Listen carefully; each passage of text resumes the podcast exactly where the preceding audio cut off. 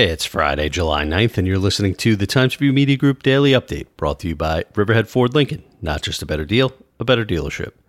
The heavy rainfall that pounded the region as Tropical Storm Elsa struck overnight is expected to t- intensify and then subside by late morning, according to the National Weather Service. A tropical storm warning and flash flood watch remain in effect until noon. Up to two more inches of rain is likely to fall. So far, the unrelenting rain has had the biggest impact on the region, though heavy winds have been a factor farther east, according to the NWS. Drivers are advised to use caution on their morning commute, as hydroplaning is possible on roadways, some of which have begun to pond.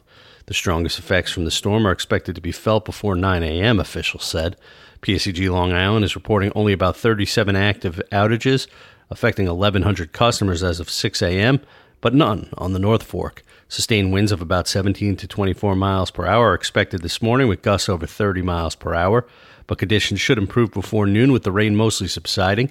There's a forecasted high temperature of about 82 degrees Friday, according to the Weather Service. The sun is expected to make a return Saturday morning, though rain is possible at times throughout the weekend, when temperatures are expected to remain in the high 70s to low 80s.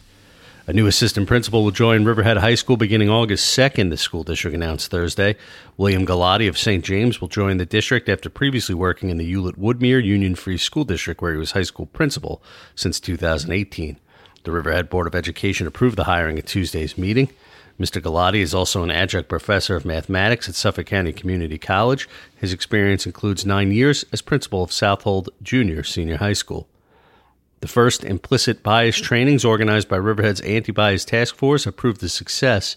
Enough so, the group is already taking names for another round of workshops. Around 50 people attended the June sessions, with fostered open discussion about how to be more respectful and understanding of others.